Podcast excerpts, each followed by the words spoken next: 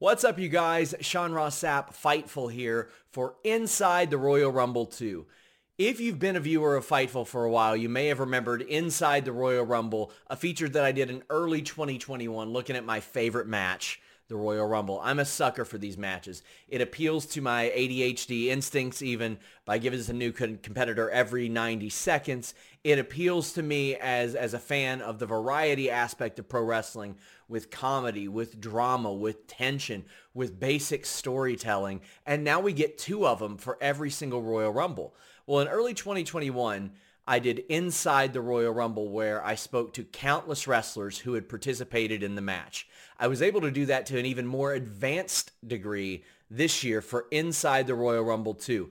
Now, these aren't all-encompassing histories of the Royal Rumble. Instead, it's a collection of stories, behind-the-scene details, memories, and notes that you guys might find entertaining or fascinating.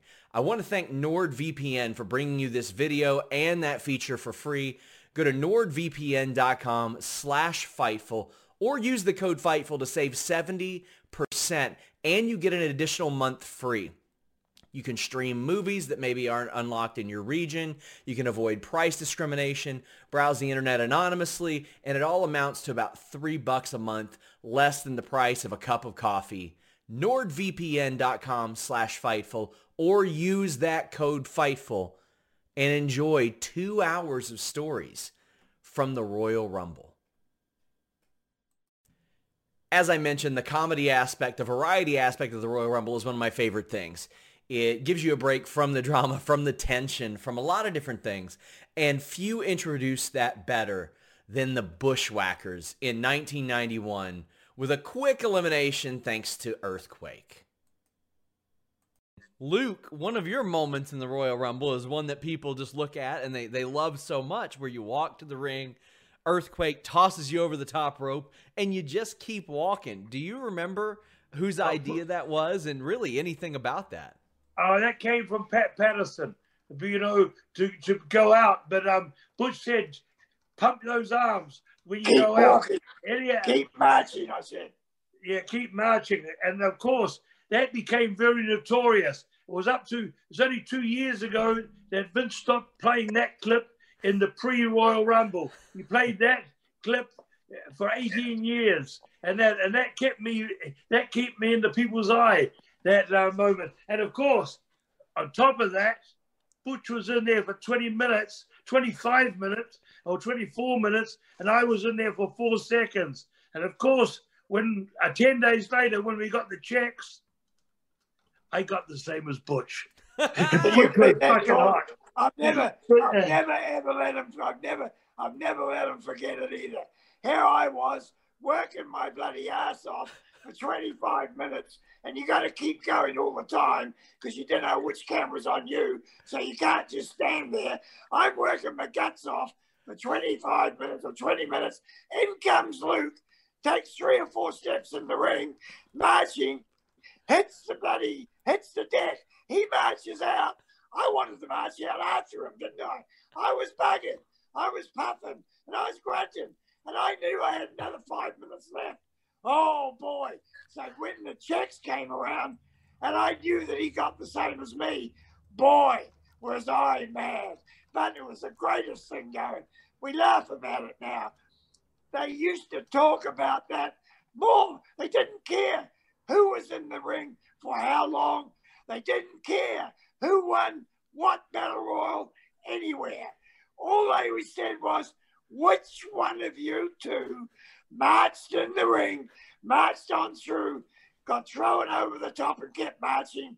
And that's all they would ask. They, they might have forgot which one it was, but once they knew, they never ever forgot. So I'm looking I'm looking at the first Royal Rumble you guys were in too. Luke only spent 3 minutes in the first one and Butch had to spend 18 minutes in that one too. Yeah. Yeah, yeah. See what I mean? Hey, I'm the Royal Rumble man. I'm I the Royal Rumble man. I think he was payoff man, mate.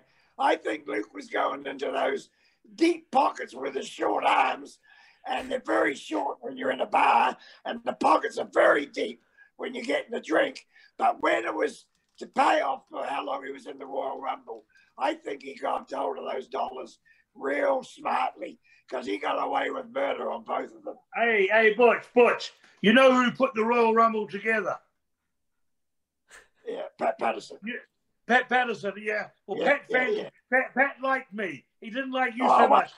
the one that, that so many of us remember is the MSG moment, and that's just got to Right. be like the coolest thing. You're in there with your tag team partners, your friends, you're dancing. Then of course Rikishi eliminates you. But Right. Do you remember the process of being told how that was going to come together and and all that? Because occasionally we see those entertaining moments. Ernest Miller in 04, but this this is the one that stands out.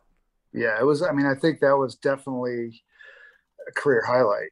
You know, if you look back, like I'm a, it's the Royal Rumble. You know, it's Madison Square Garden. It's sold out. It's in the peak of the Attitude Era. Like, and we just stopped the Rumble to do the dance and blow the roof off the place. Like, it's so, it's one of those things. You go, okay, nobody can ever take this away from us. Like, we had this magical moment out there that was awesome. And I can remember I didn't know about it till the day of the Rumble, and I walked in and I saw the the lineup on the wall and I can remember Pat Patterson explaining it to us right he was he was there like right at that moment he kind of gave us a rough rough idea uh, about what was going to happen but um you know it's it's one of those things when it happens even you know when he's telling you you don't realize you know 20 something years later it's it's gonna be still such a cool thing right I, I love it. And then there was another moment, and uh, one of the first wrestling seminars I ever went to. One of the pieces of advice was you don't have to bump to put somebody over. no And then there was the Undertaker Maven situation, and your Yep. facial reactions put over everybody in the ring to me. I watched that Right. again recently, and I was like, that that just made Undertaker look even even more menacing. It, Right. it made you look smarter because you're like, what what should I be doing here? And it Yeah, made yeah. what happened to Maven accelerate even more because this veteran that we have seen in the ring with all kinds of people is like, that's pretty messed up. yep What was that like for you? Uh, please explain anything that went into preparing for that, or anything behind the scenes of like instructions or or anything. so there were like that. two so i don't know I, there's there were two royal rumble with moments with taker because it was i came out with maven Yes, but then there was when my music one. hit kane and undertaker were the only two guys standing in the ring staring down the aisle at me. Um so, oh, so yeah, maybe that was the one where where Kane was in there, and and you were Yeah. like, eh, should I be doing? yeah, doing 'cause I usually come out dancing and jumping around, and I just kind of walked out. Yeah, yeah. The- The thing about I always had a regret with the. I mean, it played out perfectly, but I felt like it could have been even better with Kane and Undertaker. When I finally got in there, I pulled out two pairs of yellow glasses, like I wanted them to dance, you know, and they just goozled me and choke slammed me. But who who knows? It, it turned out awesome, anyways. But yeah, it's, it's crazy to think back. Like I really probably was in the Royal the Royal Rumble. All the Rumbles I was in, a combined of like a minute, but they were pretty cool moments, right? And then there was the one where you got attacked by Muhammad Hassan before Yeah, you could even get Yeah. into the Royal Rumble. Um, yeah, So I, th- I think I may have mixed. Think Go ahead. Sorry. I think wasn't that the same one with with when uh, Maven eliminated Taker or not? No, I guess it wasn't. Hassan it was a different o-. Hassan was 05. Uh, Maven and Taker, I believe, was 01. I th- 01 Yeah, or 02. That sounds right. Yeah. That sounds right. Yeah. Crazy. So I'm still in one of those rumbles, right? Because I never actually got in there. So I did a feature, I want to say like five years ago, where I took all the people who had like not made it to the Rumble or eliminated themselves or had been eliminated by somebody who was already eliminated. And like your name came up several times, and I was like, man, that poor guy. Yeah, He- yeah. Within storyline, that guy got screwed. Like, yeah. Yeah, but you know what? If I had just gone out there and stayed in there for 15 minutes with none of that, nobody would remember any of that. I see. You know, I, that's the yeah. crazy part, right? I would have loved if they did a thing where it's like, well, Scotty didn't make it to the ring in 05. Give him like a title match on SmackDown. That would have been like an easy thing Right. to do Right. right there. One of the funniest moments of all time in a Royal Rumble match didn't even happen in a traditional Royal Rumble. It was at the greatest Royal Rumble and what we now know as Titus World Slide. But that was far from the only funny moment. And we spoke to so many people that were there, both for Titus World Slide as well as some backstage antics with the great Khali and Hornswoggle. Pretty interesting one in 2018. the uh, greatest Royal Rumble, which Oh was uh, God, does that even count? it was the Does greatest in number. It was not the greatest in quality Yeah, that they, much. they just use it like they just use it.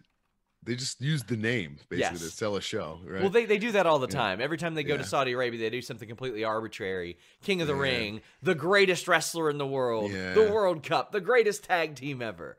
Mhm. And this is the greatest Royal Rumble. What do you remember about being told, hey, yeah, we're doing a 50 man Royal Rumble? Uh, I don't remember much, but I do remember the like rumor swirling, which I'm. I, I think you know. Let's just throw an allegedly in front of this. Were true that like the Sa- Saudis had like a list of demands.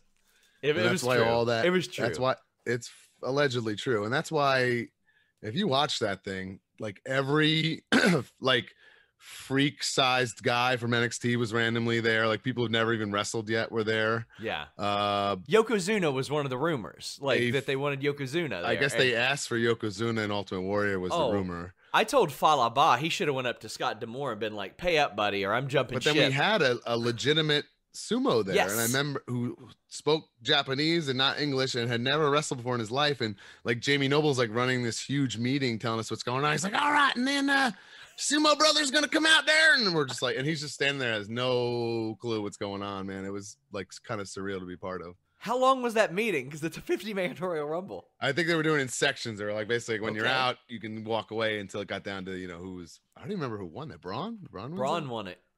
Braun, Braun, won it. Braun uh, I think I I do a funny spot where Braun like I run away from him and he beats the crap out of me on the ramp and I had like the ramp implanted on me because it hurt so bad. So Brian Daniel Bryan, Brian Danielson was in all but one minute of that. Did he have to hang around for every section? No, you just kind of get your thing and, and scram, yeah. It Because was like this massive like almost like an indoor uh soccer field thing. We are all standing there talking it out on. I was interested because like I don't think anybody else did more than like 34 35 minutes and he was in there for an hour 16 which probably was something that he wanted to do Um, knowing of course, knowing a him. sicko, yeah. Yeah. Oh, that's also the the Titus Fall too, correct? yes. So which I was in in Gorilla for because I'm I come out like right after, and it was like people laughing in a way I've never seen people laugh in my in my life. I mean, like crippling with laughter, like wild. So, wha- was there any concern for his safety? No, that was like such an afterthought because obviously he was fine because he Yeah. just he popped right out. You know, if he was under there for a minute, I think people would have got scared. Yeah. But he didn't even give you time to be concerned. He came right back right out, so everyone just lost it. Like, no way that just happened.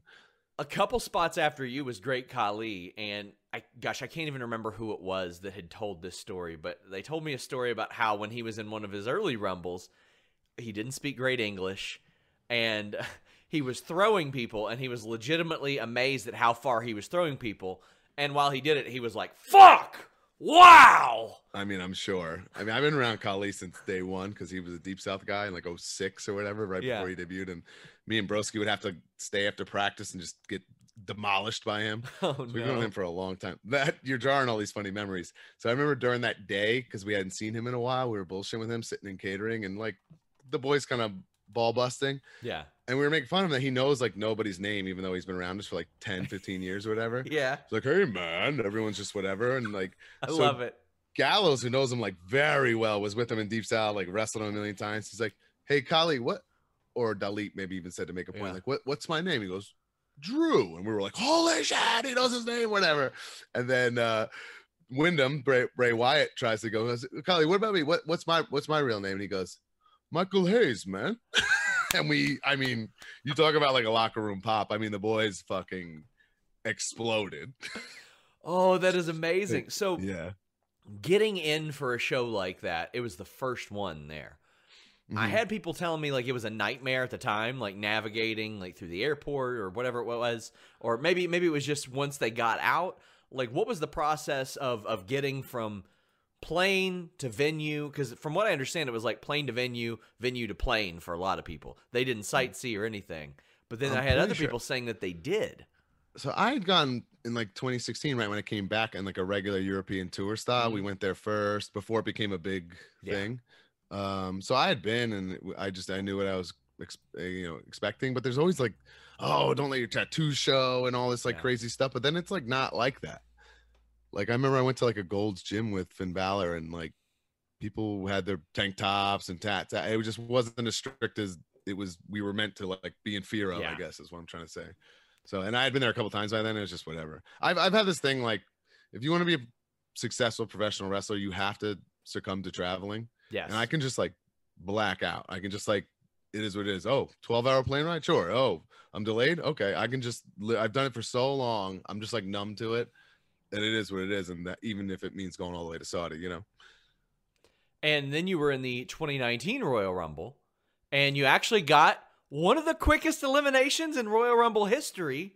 You eliminated Titus in a few seconds, right? Yes. That was that was really fun actually. Um I was always jealous. I always thought even though he's like one of my best friends, I thought the year before I should have had Heath spot because I was doing the losing Sure. streak and he's on the ramp. I thought that was an awesome spot, but they weren't like I was doing the losing streak thing, and Heath really wasn't doing anything on TV, but he's so lovable, and he just had that role like in history in WWE, so he The- could fill that role whenever. The It doesn't matter if he- 2012 spot of him getting his ass whipped by legends is was so good. Yeah. Oh, the so, best. Yeah. the best, and he cried all through that, like, man, they're jobbing me out, man. And we're like, dude, this is one of the coolest Lee. spots you're ever gonna do in your career. Yeah, I think now he thinks of it like that, but back Yeah. then he was like, you know, hoping to be champ.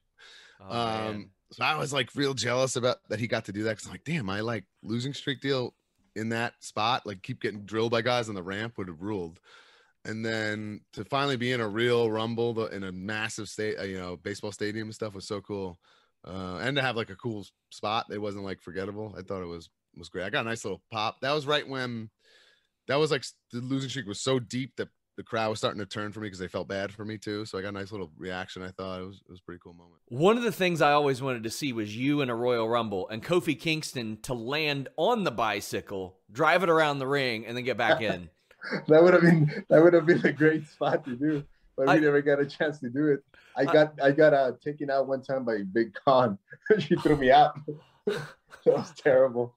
I was like, Oh. man, do I have to do this? Yeah, I've always been so fascinated with how the Royal Rumbles work, and you were a part of several of them, including one over in Yeah. Saudi Arabia. How different was the one in Saudi Arabia to work through than the normal ones? Because we're talking about 20 more people in that than usual. Say goodbye to your credit card rewards. Greedy corporate mega stores, led by Walmart and Target, are pushing for a law in Congress to take away your hard earned cash back and travel points to line their pockets. The Durbin Marshall credit card bill would enact harmful credit card routing mandates that would end credit card rewards as we know it. If you love your credit card rewards, tell your lawmakers hands off my rewards. Tell them to oppose the Durbin Marshall credit card bill. This is the story of the one. As head of maintenance at a concert hall, he knows the show must always go on. That's why he works behind the scenes, ensuring every light is working, the HVAC is humming, and his facility shines. With Grainger's supplies and solutions for every challenge he faces, plus 24 7 customer support, his venue never misses a beat. Call quickgranger.com or just stop by. Grainger, for the ones who get it done. Yeah, but the good thing about that it was uh, each of us would go out like um, after a certain time. It wasn't that every, it wasn't everybody in the ring at the same time. Like Mm. they usually we start with like thirty people in the ring and we start like battling it out. This was like one after I think after a minute or after thirty seconds. Yeah. they would send somebody out and they would give us a little time to actually do some cool moves in the ring and, and things like that. So that was the difference about that one. It wasn't it wasn't like a big big crazy smosh everybody in oh, there. just, you know? just the, the typical battle royals. yeah. Yeah. yeah, yeah, And and that was that that but yeah, it was long. And that was the epic uh uh Titus O'Neil slip, remember? Oh, gosh. Man, yeah. And and the, the, I know I know a lot of people when they think about it, they laugh, and uh, we we laughed in the back. It was crazy, but then if, if you really look at the the look at back, if if you if we would have had the old wrestling ring where they have like the, the screen, imagine he would have he could have you know really hurt himself, broken his neck or something. But good thing that the ring, you know, he could have gone underneath, and there was like a little uh like a barrier also in the middle, and he went on the side. He would have hit it it would something really bad could have happened. So in, inside of all that, you know, funny stuff that happened, mm, that, that that's that's my way of thinking. Like, man, like you could have really hurt yourself, or something really bad could have happened. But uh, I'm glad that he didn't. It was just a funny moment, and and I got to live that. It was it was a lot of fun. He's a good guy too. He is a great guy. I've always Yeah. gotten along well with him, and I mean, he's being Yeah. recognized, which is really great in in the Hall Yeah. of Fame.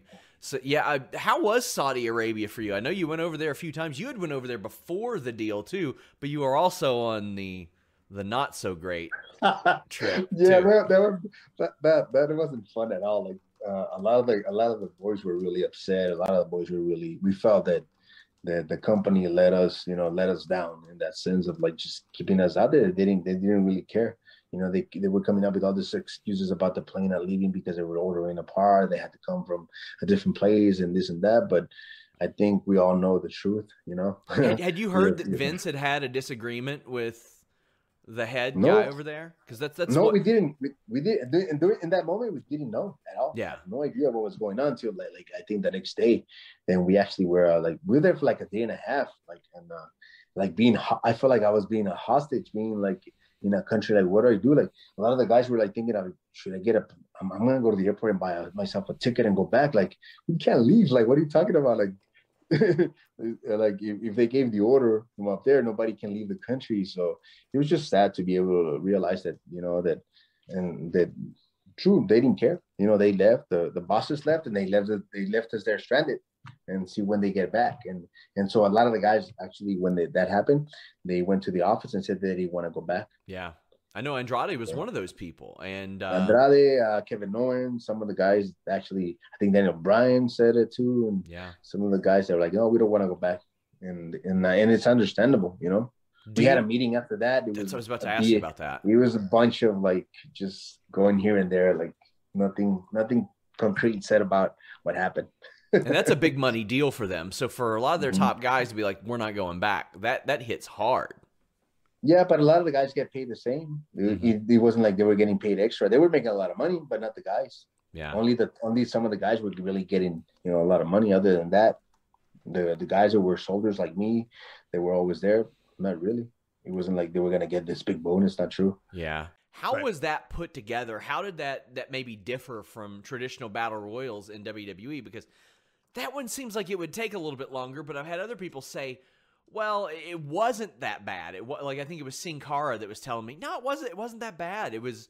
It was there was a formula that they followed to make it happen. But what do you remember about that? Yeah, I, I'm kind of going to go with with with Jorge there and say that there was a there was a formula that they very much followed, where it was like they knew like they knew we were going to line up certain guys, and then those guys were going to get eliminated. But for me, for me, it was easy because uh, here's a scoop: they came right in and they were like, "All right, Mike." You're, I don't remember what number I was, a fifth, sixth, maybe out of 12. I have no idea. But they go, you have the bushwhacker spot. And I went, Oh. Awesome. And everyone knew what that was. I went, so hold on. You flew me away from my two week old daughter so I could come to do the bush. Okay. Thank God you're paying me a lot of money for That's- that because yeah. And I remember like I was getting ready, I was oiling up in the trainer room, and uh Orton, who's always been so good to me. I don't know why, but he's always gone above and beyond and just been so kind to me. Um, he's like, hey, what like he's always like he was always the guy that was like, I, I hope you get in a spot. Like I hope Yeah. see and like um and so I'm oiling up, I'm getting ready, and Orton comes in. He's like, Oh, what are you doing in the rumble? I was like, I got the bushwhacker spot. And he just stopped and he went, Really? And I went, Yeah. He's like, I was like, I'm gonna make the most of it. He's like, It's all you can do. You know, it was just one of those things. But like, so I I was just like, I'm gonna come out. I talked to Mark Henry. I was like, here's what we're gonna do. Cool, whatever. And at, at the end of the day, you just gotta you gotta laugh it off and make the most of it. So it's funny you mentioned this. I, I collect these Rumble stories, and like it every year, I'm doing an Inside the Royal Rumble feature. I spoke to the Bushwhackers for the next edition, so I'm going to be able to group this Yes. like in like a chapter. And Yeah. I mean, you got you did you all did get pretty big paydays for that, though, right? Yeah, no, they they they took care of us. They uh and then it it it progressively started getting uh to the point where guys were like, well, we're not going to go over it. I mean, once all the news started to break and all that stuff, a lot of guys were kind of like, we're not going over unless you pay us more because a lot of guys didn't feel safe or a lot of guys didn't want to because they morally they felt wrong. I I was one of them. I was like, I don't I don't feel comfortable with what went down anymore. And Of it's like you you have to you have to make this worth my while as a as a dad if i'm going to leave my kids it's got to be worth my while Do you remember the sumo guy that came in right after you? yes That yes was that was very random. you're so random but I so what I've heard is they wanted Yokozuna. Yes. What I heard is they wanted Yokozuna, and someone had to explain to the prince that he was no longer alive. So they were like, just get just get any any sumo wrestler. So when I heard that, I told Fallah Bahh, I was like, you better be telling Impact, pony up the dough. Because I'm in demand. I can pull off Yokozuna. Yeah. I can They were also work. to do a um a hornswoggle match too that they ended up cutting. So they actually brought over a guy who's his name's Robbie Arujo, who's a uh, independent wrestler. They flew him over there and he did nothing. He was supposed to wrestle Hornswoggle, flew him over there. He did absolutely nothing. I didn't know that at all. I know who Yeah, you're talking about. Uh, Yeah. Because because his, his gimmick is that he's the giant, Robbie the Giant Aruja. I remember It's seeing- like I think he did JBL, like uh, or JWL or whatever they were doing at the time. But yeah, they brought him over and then they just completely canned it. What was what was the process of that like? I mean, that's a giant one. That's 50 people. How did that differ from I think it was the 2017 Rumble you did? Was it messier? Did they structure it different? How did that work? Um, that one was kind of funny, actually. So, I have an Arab background. My dad, half of my dad's family lives in Saudi. My whole family speaks Arabic. Um, I'm learning. Um, so every time we would go to Saudi, it was uh, they would always send me over a week or two ahead of time, you know, for for PR, for promos, community service, whatever we could do. And I always, I always wanted to go. I loved it. Um, it was great, and I, I would get to see my family. So that was always one of my favorite parts of of the gig over the the past you know nine ten years was was moments like this, um, especially international travel. The Saudi Battle Royal was funny because they were trying to figure out who they wanted to be as kind of their like figurehead or spokesperson for that market. Yeah. for all promos it was me you know like they had they had me in that role. But you know they brought in mansoor whose family's also from saudi. He looks so you know he looks arab i don't look arab at all. And uh, they were trying to figure out like uh, do we use them both? Do we do we use one? So i remember it was just so funny because in the creative meeting they're like all right who are we going to have win this thing? And there was some people that wanted Mansoor, and there was some people that wanted wanted me, and they're like, dude, Mojo's already on the main roster. He's already been here for for promo and whatnot. Let let's use him. And they they decided to use Mansoor, and I'm so happy for him. He's worked his butt off.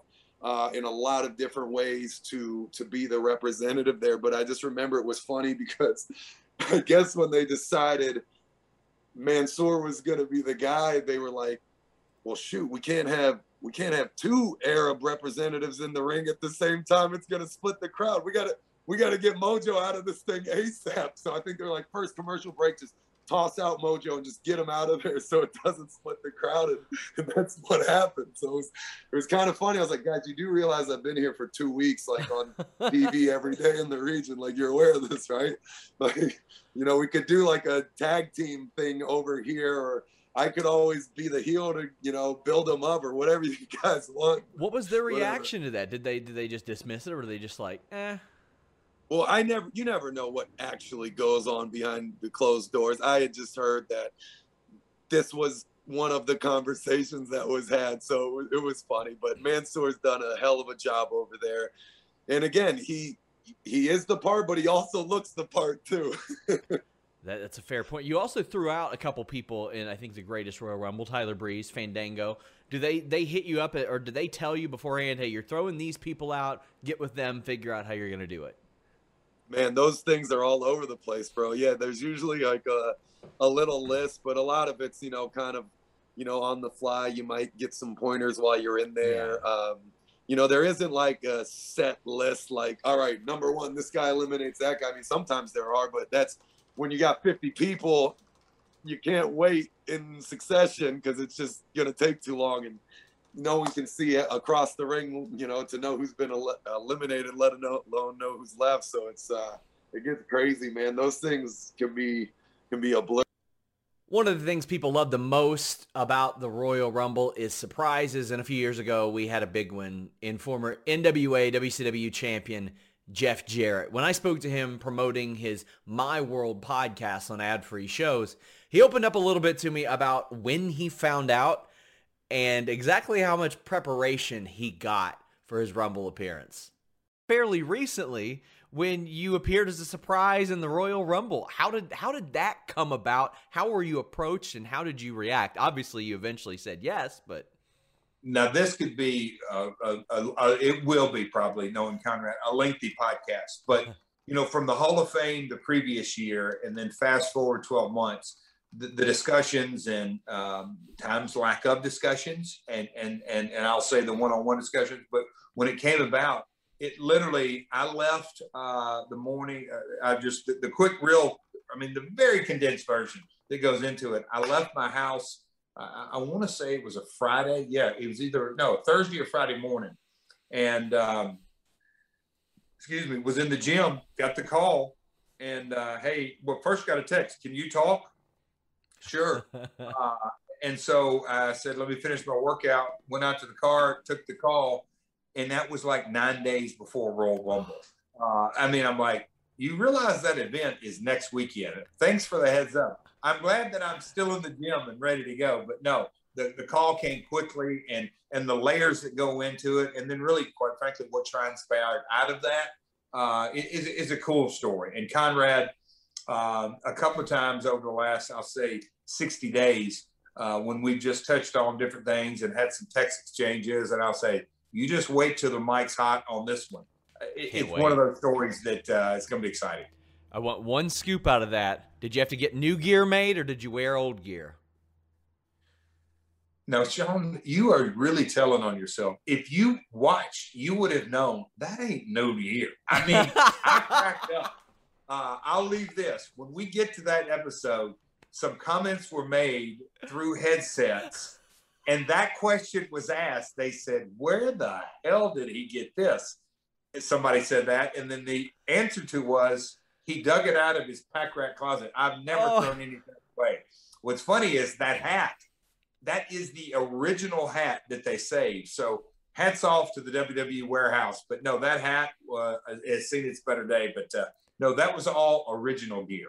That isn't the only Royal Rumble I want to ask about because I've, I've actually been looking for somebody to tell me a little bit about this. You were a part of a Royal Rumble that happened off TV in 94. It was like right before the 94 Rumble. It was at uh, Madison Square Garden and it was just out of nowhere. Owen Hart ended up winning that. Do you remember like what you all were told about doing a Royal Rumble the week before?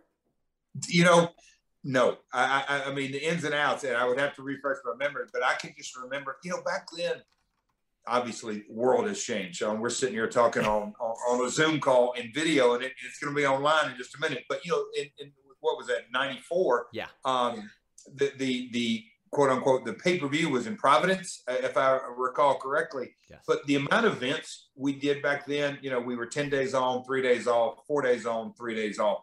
And so it was just a complete churn and it was another live event that we cranked out. Obviously it was a garden and all the, every time you step foot in, in the big apple in, in, that arena it's special. But but it's like oh wow this is different. And and um, you know, like I said, rinse and repeat, rinse and repeat. But it's a unique story.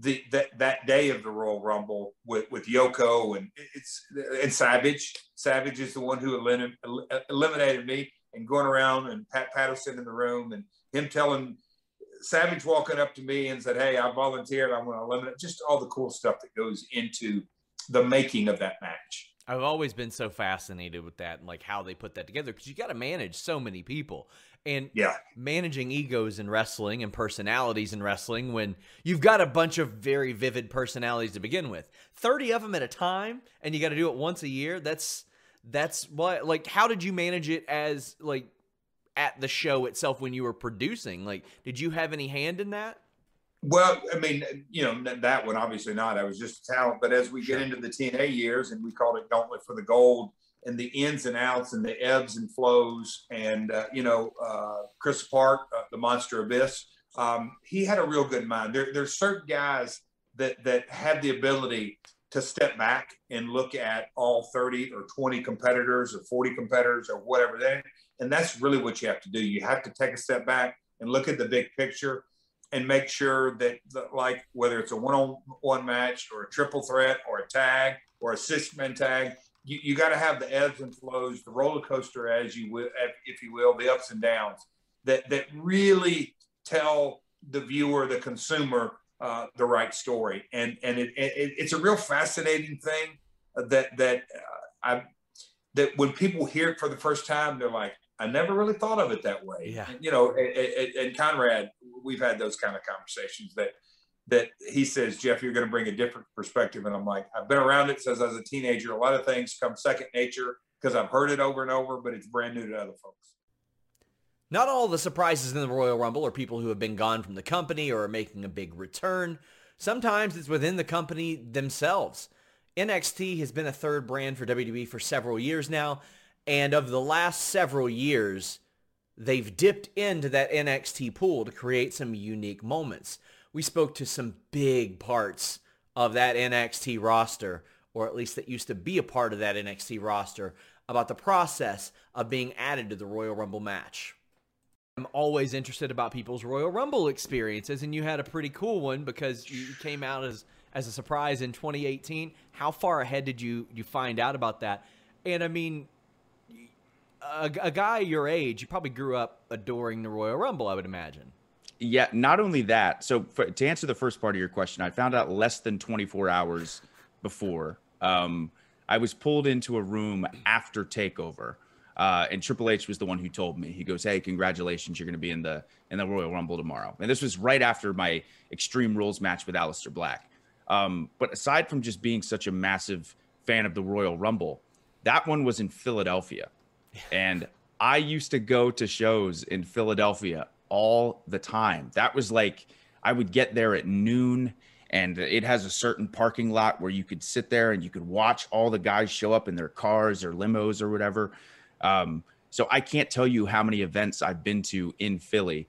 So to be able to do the Royal Rumble in Philadelphia, where I trained to be a wrestler, where I would go to shows all the time, uh, and as a surprise and for the fans to be excited about it, I was like, oh my God, what a massive thing to check off the bucket list. So it was awesome. Uh, you were in the Royal Rumble in 2019. How far out did you hear that you were going to be a part of that? And, and what was your reaction? Because if, if you grew up watching Doc Hendrix and Todd Pettingill, you probably yeah. grew up watching a whole lot of Royal Rumbles too. Yeah, Royal Rumble was always my, like one of the main things I wanted to do here. Royal Rumble was my favorite pay per view, is my favorite pay per view. So to just get the chance to be in it, I actually found out. So I had a feeling, like I don't know, I don't know what it was. I kind of got a vibe from people, like, oh, I might be in this Royal Rumble. Yeah. Uh, and I, I, I did not know for sure. I didn't find out for sure until literally the night before it Takeover. Takeover just ended, and I think Hunter pulled us all aside, like me, Aleister, Pete Dunne, and uh, told us that we were going to be in the Royal Rumble the next night.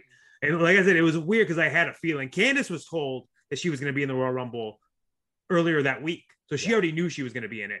Uh, but so I kind of got the vibe that I was going to be in it too, and then I was officially told the night before at like 11:30 at night that I had to get ready for the Royal Rumble. Uh, so I had to tell like I told like my mom because she was in town for Takeover, like, hey, maybe you should stay uh, and go to the Royal Rumble too because I'm in the Royal Rumble. so like it was cool because Candice's parents and my mom got to go to the Royal Rumble the next day and see us in the Royal Rumble. And just know, it was a cool, cool thing. And it's just like I said, it's my favorite pay-per-view of all time. So to get the chance to be in it is just amazing, man. Got an elimination there as well. So I mean I did. Uh, Jinder, right? I, I did. I got rid of Jinder. And I mean, so so when when you're talking with him about that, is he like like I, I know that in the past, Pat Patterson, rest his soul, would set a lot of those up, but I know it's changed in recent years. When you're when you're going over that with him, are you like? I mean, he's a big jack. He's a big boy. Dude. How, are, how are you kind of figuring that out? Uh, you're kind of just like, luckily enough, like I've been with NXT in the company long enough where I have a, a decent reputation. So it's not just like a random guy in a yeah. in a Royal Rumble. Like they know it's like kind of a, a, cool deal. So everyone was like just on the same page to kind of make the best of the situation and and make a cool moment happen. Uh, and like it, it's just I like you said, like he is a big dude, but I think I, I've been in this company long enough where I know like everyone's kind of a big dude compared to me. in, in a way, shape, shape, in a way, shape or form, they are. Uh, but I mean, I, I love the fact that we've kind of gotten beyond that now. Yeah. And size really doesn't matter as much anymore. Like you got a guy like Daniel Bryan who kind of kicked that door down for us. So I, I always look straight to UFC. I mean, a lot of the best athletes in the world are, are lighter, they're leaner, Mhm. they're faster, and I think that that's been a long way. You had won a, a Royal Rumble in Chikara, didn't you? Uh like I ten years did. ago. That Cesaro was, in it. Yes. So that was the I'm trying to remember the exact name for it. It was like a special stipulation one where I won I believe I won like a it was kind of a money in the bank situation where I won a, a title match wherever I whenever I wanted. And I, I wanted I believe I used it as a chance for the Young Lions Cup on Frightmare, if my memory Yes. serves me correctly correctly. Do you, uh, do you remember the person you last eliminated in that? no. Chase You're gonna tell me. Parker. Did Chase Parker? Yes. Oh wow! I, I'm gonna tell him next time I see him now. Chase I'm gonna Parker. say, I, I talk all the time with those guys how like people don't know, but we like me and, and Chuck Taylor like we had quite the feud with 3.0 Yeah. in, in Chikara. Like we wrestled those guys a bunch. So those are two guys like Ever Rise. Obviously, I'm talking about. Yeah. Ever Rise are two guys who I think are I think the world of. I think they have so much potential, and I'm super excited now. They're, they're like they they are the definition of kind of I know like I have a history of you know the DIY mentality and doing it yourself, but those two guys are currently doing it themselves. That Ever Rise Live, that whole bit they're doing is just is just going to the next level for them, and I I, I can't wait to hopefully get in the ring with them one day again on NXT. Nowadays, we get double the Royal Rumbles because women are in on the action, which means we get double the surprises and double the NXT entrance. It's very similar how the men's and women's side of things ended up hearing about how they'd be in the Royal Rumble. But as a result, we get a lot more exposure for a lot of younger names, even for some of them like Chelsea Green, who made their name elsewhere. Rumble, you popped up there, looked like a star there. People still use the GIF. Like like anytime something's happening with you, there's the shh gif, gif, whatever it's called up there. How were you told that it was going to happen, and what goes into the process of working a Royal Rumble match? Nobody told me I was going to be in the Royal Rumble. You just showed up. Um, That that's what you do. yeah, you just yeah, showed yeah, up. just showed up and they put me in. No, but nobody told me. I actually had heard the year I got hired. I got hired um in um what 2019. 2018. Okay, so I got hired October 2018. Um, I had heard that my name had been thrown around for that Royal Rumble uh, in 2019 um, to debut, or not debut, but come out for the Royal Rumble as the hot mess. Whether that's true or not, I don't know. But you know, I I heard that, and that is awesome. Like that was cool. So then when it came to the Royal Rumble, Robert Stone and I did talk about like this is a possibility this year. You know, you're you're on TV, you're you've done you've done a couple of of main events and and Raws, and you're on NXT TV. This could happen. Um, but we never heard anything, and then we got a uh, notification in our WWE app saying that there is a dress rehearsal for the Royal Rumble that you're needed for. so I was like, wait. So I texted him like, wait, uh, are we in it? What's happening? Are So we? you're you're in Florida at this time. The pay per views in what Arizona or Houston? I can't remember. Yeah, I knew it was at the baseball. Arizona. Arizona was the one I would have been on. It was Okay. the next year. So yeah, it was Houston then, uh, the baseball stadium. So what? Did you have to like hop on a flight like immediately or? Yeah, so it was I, I believe like the day before, like so I got that and then I got um all my flight information and it was like maybe the next day or something like that. But luckily we had spoken about it. So I was ready. You know, I I'm always ready with gear. Always. Like, you know, I didn't know if I was gonna be in WrestleMania in in 2020 but i had wrestlemania gear ready and i had backup wrestlemania gear ready and i had smackdown and raw you know just in case they wanted me to debut gear ready wow. so i'm good i'm good on that front like i had that pink outfit ready and planned for the royal rumble in case But Yeah. you have been in the last two Royal Rumbles, and I mean it's wild to think. I mean, categorically different Royal Rumbles because of Oh, the yeah. state that the world is in. How did they differ this year? Because I mean, I, obviously, I'm trying to poke around and find out everything I can about the Royal Rumble. It's my favorite event of the year. Same. but like, I would I would hear people say that they were like, "Well, this year some of the surprise entrants, we would see them walking around in the hallway the, the night before," and it's like, Yeah. no. It- like, how was that different for you coming from NXT both years, from a stadium show to one without fans? It still meant a lot to me for uh, to be included in this year's one. Obviously, uh, any of the girls included from NXT, and given they couldn't include as many just because of the circumstances with COVID and things like that, it, they had to keep it pretty uh, low key in terms of invite, you know, the number of girls they could use. But it still meant a lot to me just because the Royal Rumble is my favorite pay per view too, and and growing up watching it, it was I think it's just this weird thing when you're watching it, you're constantly getting excited, or like every few minutes a new entrant comes out. It's like this this amazing match is filled with surprise and shock, uh, shock returns. Um, but last year's one was crazy, and the entrance itself in that stadium that was that was all I needed. I didn't care about the rest of whatever I was doing because like I could have been in there for one second, it wouldn't have mattered because the vibe of the live crowd, especially a big pay per view like that, took my breath away. And um, we, us NXT girls, also got to watch the uh, the men's match too later on that night, and none of us knew Edge was coming back. So we're just sitting up top, um, and it happens. Oh my god! Like that moment was insane, and we were all like little kids again. It was cool. It was so funny because when I would talk to wrestlers this year, they'd be like, "Well, yeah, of course we saw Christian running around backstage, but he's like he's there he's there for stuff all the time. Like not all the Is time, he? but but he's just he's there to do like digital stuff and to do shows. Oh, right. And then he's he's in the match and people are like, "Well, "You're in the match." See, I didn't even see him, so it was still a, a surprise to me. So I think that's a benefit of being an NXT. and, and to your point about constantly getting excited, I battled ADHD for most of my life, and and it's hard to hyper focus on something. But when you have a new person coming out every minute and a half, it's like, oh, you have something else to divert your attention to, or to be excited about, or to. Yeah. I think it's it's really perfect for a wrestling audience, and that's why it stood the test of time. yeah, for sure. As far as finding out you were in it, how did that differ this year? Because I would I heard varying things about that too.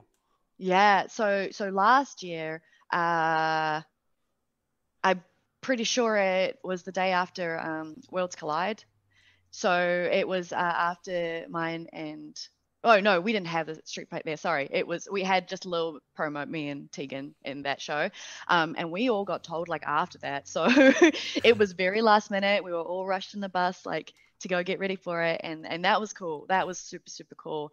Uh, this year we found out a few weeks prior, which was also cool. Um, it was myself, Ember, Shotzi, and Rhea, and then uh, Toni as well. We were all pulled into like Coach Bloom's office and told they they really like sharing that information with us because Oh, it's such a cool, exciting time, and, and us girls were super super happy, and it was it's a nice little moment, you know. Like there were no cameras in there, there were no nothing over the top, but it was just nice for him to deliver that news to us, and it felt special just because of the limitations and restrictions in which M- NXT is being used, Speaking uh, of- like with Raw and SmackDown. You you were a part of that. How how was that for you to be told you're in a Royal Rumble match? Who gives you the news and, and says, "Hey, by the way, you, you got signed a few months ago. You're in the Royal Rumble."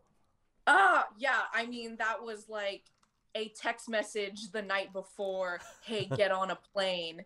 Um, you're going to Texas, and then getting there and being like, "All right, here's your number," and I'm like, "What?"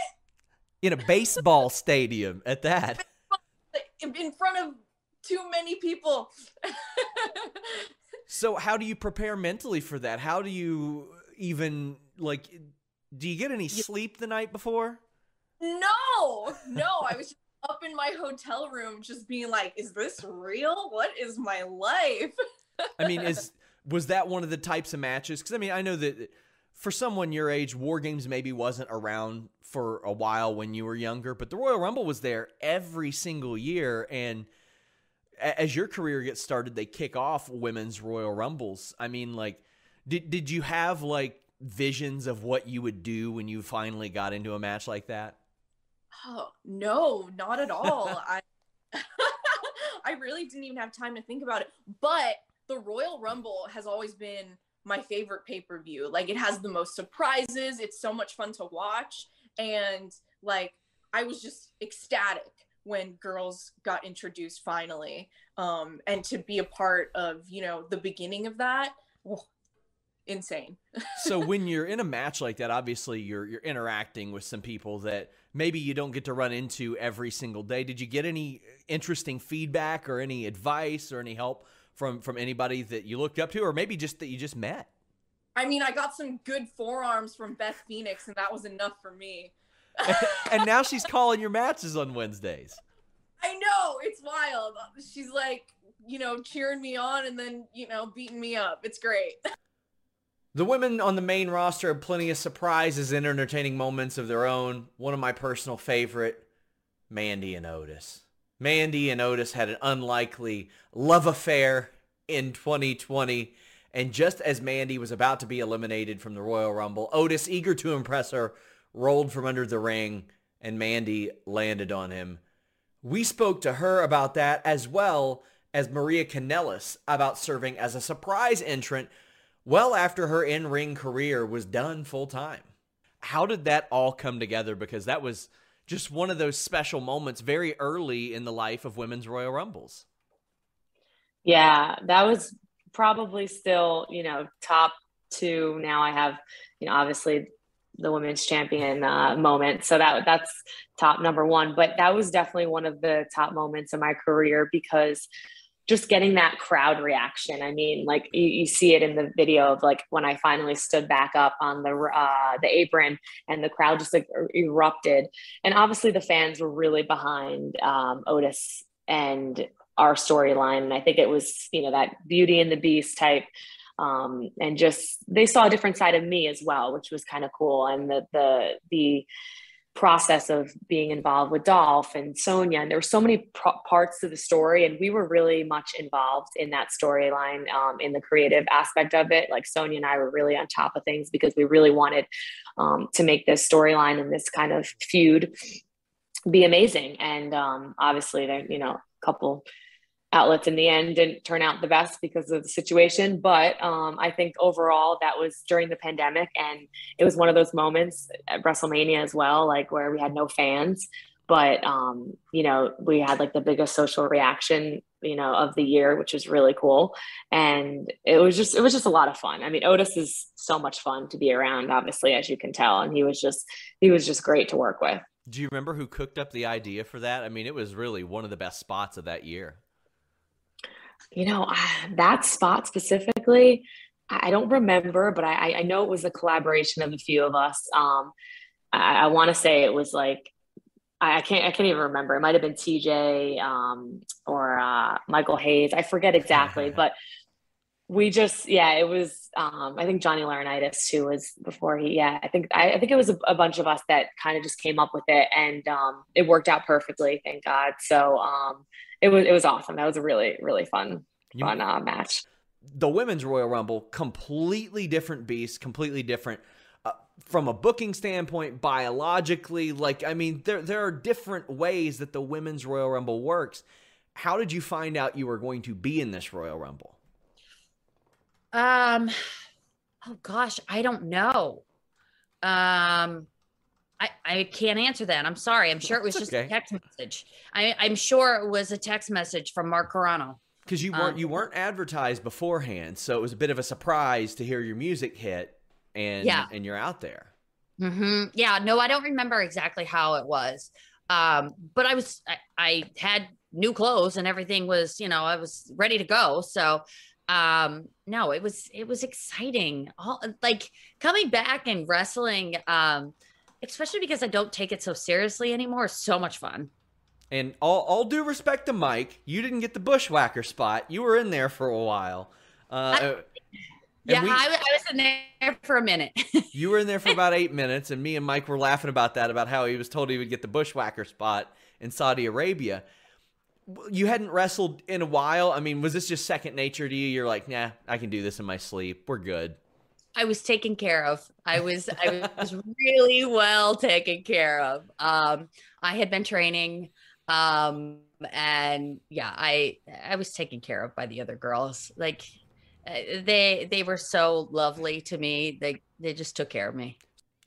Now, not everybody that's in the Royal Rumble is going to have their moment. They're not always going to get their shine, but you have to have 30 people to fill it out. Sometimes. Sometimes you need maybe four people to fill it out in the case of a mini Royal Rumble. Chuck Palumbo never won a Royal Rumble, doesn't have any particular memorable moments from the Royal Rumble, but he was a part of a couple different kinds, and we spoke to him about his experience. You were a part of a couple of them, and, and a lot of the people I talked to, th- there's not a lot of instruction to be given. They go out there, they get thrown out. You've been in a few and you had some eliminations. Do you remember the process of putting those together, kind of how they came together, and and any fond or negative memories about the Royal Rumble? You kind of knew what number you were. I remember always, always. There's only a couple times. I remember just trying to remember who was going out before me. You get a lot of guys, right? Yes. Royal Rumbles are tough. They're dangerous. Number one, they're dangerous. There's too many guys in there.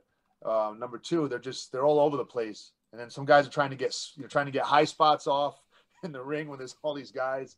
It ends up just being a lot of punching and kicking, unfortunately. But I get it. I get the you know I get the whole gimmick. But um, I don't you know to be honest with you, the only thing I remember about the Royal Rumbles, I remember one I believe was maybe maybe at MSG. Yes. I when I was doing the biker gimmick, and I believe Shawn Michaels was, was in it. And I remember Shawn because you know who I always respected as a work, great great talent. I remember he asked, told me, hey, uh, you know, give me a you know a, push pre- overhead press. And I remember at the time I had a super nagging uh, rotator cuff injury. So I was like, I don't know if he was punching me or what. We were talking in there, but I was like, I, I can't. My shoulder's messed up. But I was thinking, gosh, I was like, this guy, you know, here's a guy who's way over, and he's asking me to, you know, do an overhead military press, which I thought was cool. Um, it well, that just basically, you know, that uh, builds my character, right? Yes. Um, and I couldn't do it because I my shoulder was shot. But um, so unfortunately, that's one of my memories. The other one was I don't know if Austin threw me out of the other one when I was doing the Billy and Chuck character. He I might have, so. but uh, we didn't say much. I don't remember. Um, Yeah. yeah, I just remember they're they're kind of a cluster, you know. Yeah, it was it was Austin, and, and there were a couple of eliminations you had in that one. There was Godfather and Albert. You and Christian eliminated them. Wa Was that told to you specifically by anybody? Like, hey, we we need you two to eliminate these people. I believe yes. I believe yes. Yeah. So and and then in 08, I remember John Cena came back that year and it was a huge like surprise. Were you guys clued in? Like had you all known because I know that you came out very early in that Royal Rumble, but I also know WWE has been particular about leaks and when you're going to be in that match for a few minutes, maybe they don't clue everybody in, but had you had any idea? I I believe I had an idea. Did I know the detail? No, but I think I had an idea. I mean, yeah, they were pretty tight-lipped, but I, I didn't know exactly what they'd be doing. But uh, who did he go over in that? Was he the Yeah, last, it last man standing? Yeah, John Cena won. He he came in as the big surprise 30 entrant, number 30 entrant, and he won that Royal Rumble at MSG because he was supposed to be out for like six, seven months with a shoulder injury. Yeah. And So I, I think I knew most of that, but as far as the detail and how it was going to happen, no. now I know a lot of people might not remember this, but I was so deep into SmackDown at that time. You and the FBI had a bit of an angle leading into the 04 Rumble. Like there were a series of matches. There was uh, Benoit and Cena against you guys, and the winners would enter the Royal Rumble, and you guys Yeah. didn't win that. Like the running gag was you guys are trying to get into the Rumble. Then there was a mini Royal Rumble with you, Stamboli, Nunzio, and and Benoit, and then there was another Battle Royal where Nunzio beat you and Stamboli, you know, just so he could go in and get speared by Goldberg, Yeah. which was which was good. What do you remember about that story? Do you remember that like being laid out well ahead of time? I know Paul Heyman was instrumental in that era of SmackDown. Yeah. Um, being laid out ahead of time, no. I think that was a fly by the seat of the pants thing, as was a lot of things. Um, to have something late for a mid card guy or mid card stable to have something laid out three or four weeks in advance, that's a rarity. you know what I mean? Um, so yeah, I really didn't know. It- It was a back then it was a week to week thing. I remember Yeah. we had some we had some solid matches with uh, Brock. We had some solid matches with Taker. Um, I just I remember those. I don't remember the matches in particular, but I remember those times. I just remember having solid matches with them and really enjoying it. So I like that was three consecutive weeks that that happened. So that was sort of like it was sort of an ongoing story, and you guys were involved with the guy who was going to win the Royal Rumble that year because Right. the, the gimmick was that Paul Heyman did not want Benoit in there. So was it? Were you happy to be involved with that, knowing that he was probably going to be on that ascent, or were you, at that time were you like, I'd rather be doing something else? Um, I think I was content with it. Um, I, I gotta be honest with you. I was always pretty content with the fact that I was on the show. Yeah. Um, yeah, obviously you want to continue to grow. Um, so those were my concerns more than anything else. Was to continue to uh, to climb the ladder. Ultimately, the Royal Rumble comes down to two people. The winner who goes on to face the champion at WrestleMania, usually, and the loser who's in the same boat with 29 other, usually, wrestlers. However, sometimes it's a little bit less than that, as I mentioned earlier. Kurt Angle has been the last entrant eliminated in both a 15-man Royal Rumble in 2004 as well as the Royal Rumble itself in 2002. He has some unique perspective, as does a guy by the name of Drew McIntyre, who won the whole thing in 2020. You were a part of one that I haven't heard many people talk about. It was a Royal Rumble on SmackDown in 04. It was after Benoit had won, so the idea was, well, we'll put the 15 SmackDown guys in a Royal Rumble. Came down to you and Eddie Guerrero. So, I mean, you were a part of multiple, like, you were part of this Royal Rumble, like, just days after on TV. Do you remember how, like, how that was to put together and how it differed from maybe the pay-per-view Rumbles that you were a part of?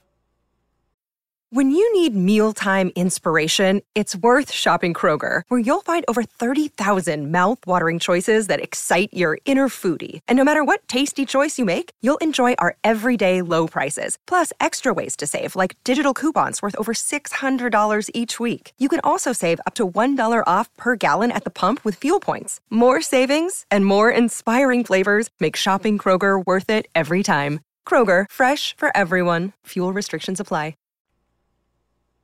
Well, the one on TV was a lot less organized. Uh, you know, the the pay per view one, they they want to make sure they nail it, and it has to be perfect. Uh, you know, the timing and when guys exit the ring, and you know when they come into the ring, uh, it's there's a lot of uh, timing issues that you have to make sure you're dead on with.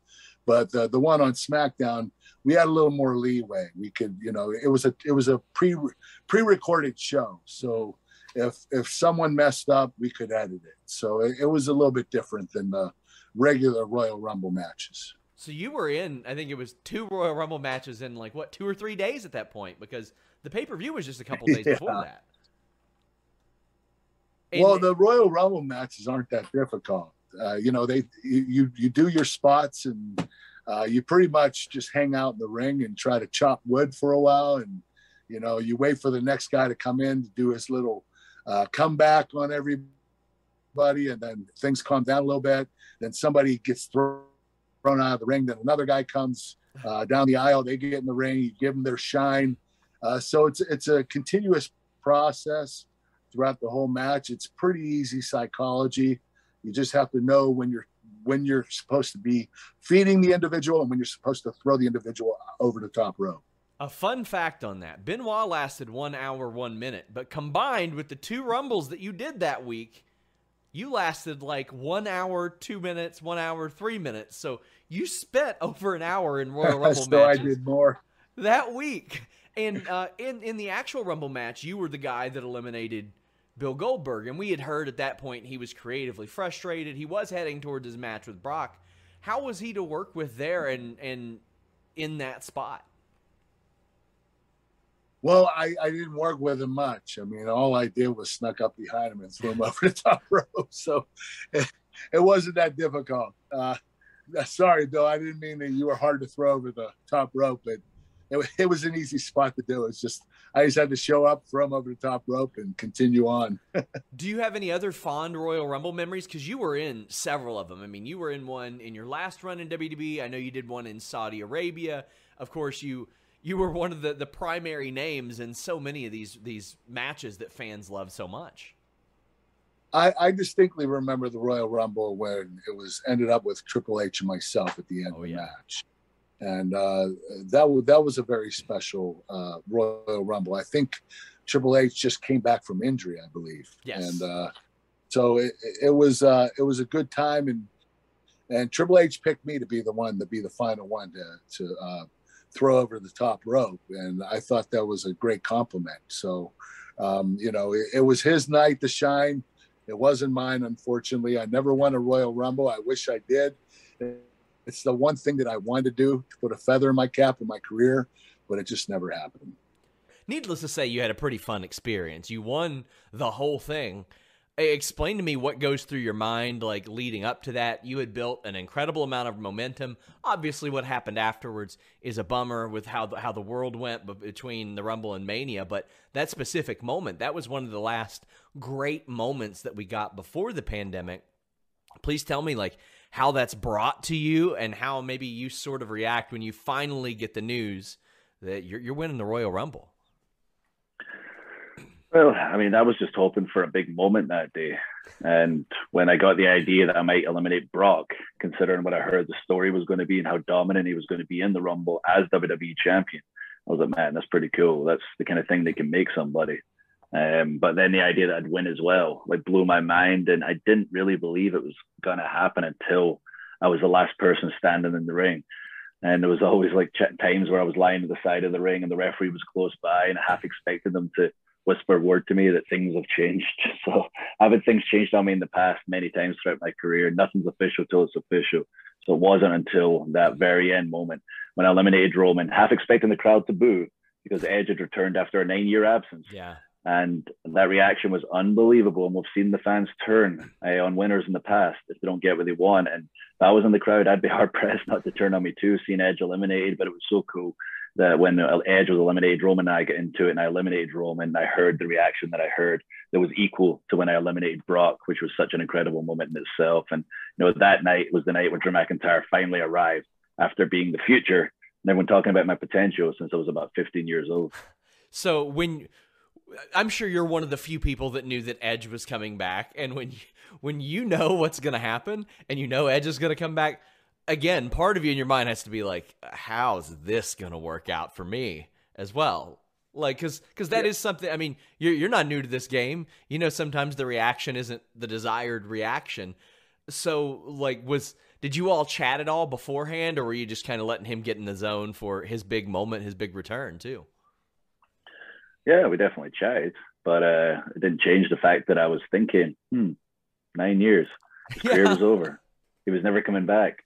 There he is. He's coming back. And if I'm in that crowd, I'm gonna be like, oh, cool. Drew's kind of cool right now. But there's Edge. My God, what a miracle! I want to see him do the big one. So yeah, it was certainly weighing on my mind.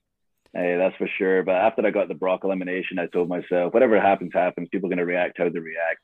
Hey, I had that amazing moment right there and I'm winning this thing, and hopefully they like it. They don't crap all over it, but if they do, I still won the thing. I've still got my title match at WrestleMania, and I was like so fortunate because I don't take anything for granted. They, they reacted the way they did, and I was like, oh my goodness, I can't believe you know they're behind me this much right now, and all I've done the past few months is just be myself. Thank you so much for checking out Inside War Games 2, brought to you by NordVPN slash Fightful and use that code FIGHTFUL. They brought you this video for free, so make sure you guys support them. Tweet them at NordVPN. Let you know, let them know that you appreciate them like we appreciate you. Uh, I had originally planned on Inside the Royal Rumble to be an annual feature, but as you guys see, it takes up an awful lot of interview time. So it will continue in the future, but maybe not next year. However, we've got plenty of long form features for you guys and we got plenty more in the works. In fact, last year I did Inside NXT War Games talking to a ton of people about that match. You guys are going to want to go check that out. And we have a lot more cool projects coming up for you guys. Check it out. Fightful.com, FightfulSelect.com will have everything you need. and check out our friends at nordvpn.com slash Fightful.